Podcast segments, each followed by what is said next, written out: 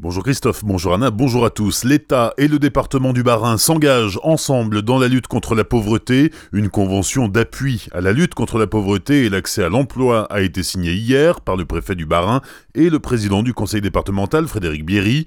Une sorte de contrat par lequel l'État s'engage à soutenir le département dans la mise en œuvre de la stratégie nationale de prévention et de lutte contre la pauvreté.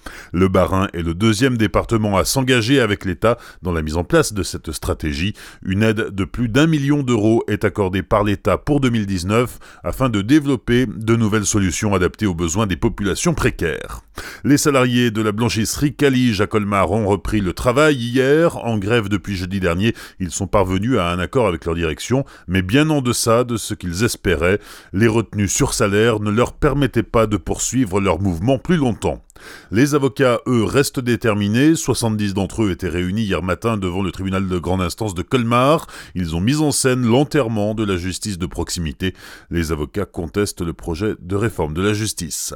Enedis et les compteurs Linky devront faire face dans le Haut-Rhin à l'opposition d'une nouvelle association. Sa particularité, c'est qu'elle réunit 23 élus du Haut-Rhin, maires, adjoints ou conseillers départementaux. Ils veulent simplement défendre la liberté de choix des citoyens contre l'installation systématique du nouveau compteur jaune fluo. Les députés adoptent un amendement pour augmenter la part d'éthanol de résidus agro-industriels dans la fabrication de l'essence. Du coup, cela va réduire la part de produits pétroliers qui seront remplacés par un éthanol issu des mélasses de sucreries et d'amidon résiduels des déchets donc. C'est une bonne nouvelle à la fois pour le développement de la filière agricole, pour la création d'emplois, mais aussi pour le porte-monnaie.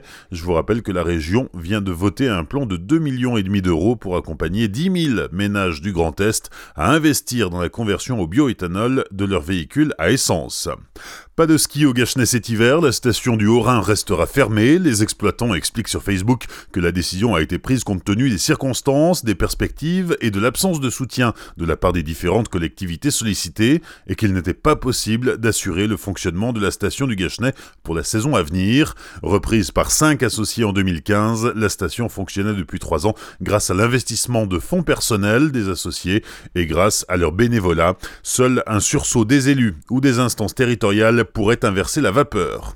Les sports, 13e journée de Pro League de handball hier soir, les Violets de Célestat recevaient Dijon. La rencontre s'est soldée par un match nul, 25 partout. Célestat termine l'année 2018 à la 9e place du classement de Pro League. La saison reprendra après la trêve hivernale le 2 février.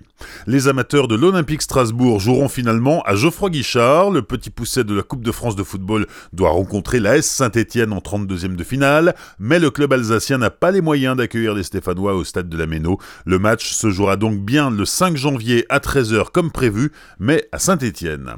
Ce week-end, les joueurs du Racing vont devoir redescendre de leur nuage après s'être qualifiés pour les quarts de finale de la Coupe de la Ligue. Les Strasbourgeois reçoivent Nice demain soir à 21h au stade de la Méno, match pour compte de la 19e journée de Ligue 1. En JP Elite de basket, 14e journée de championnat ce week-end, la SIG joue dimanche après-midi sur le parquet de Monaco, un adversaire redoutable. Début de la rencontre à 18h30. Il y a du hockey sur glace avec la 25e journée de Ligue Magnus. Ce soir à 20h, l'Étoile Noire de Strasbourg reçoit les Boxers de Bordeaux. Et demain soir, à 20h également, les Scorpions de Mulhouse se déplacent à Nice pour affronter les Aigles. Bonne matinée et belle journée sur Azure FM, voici la météo.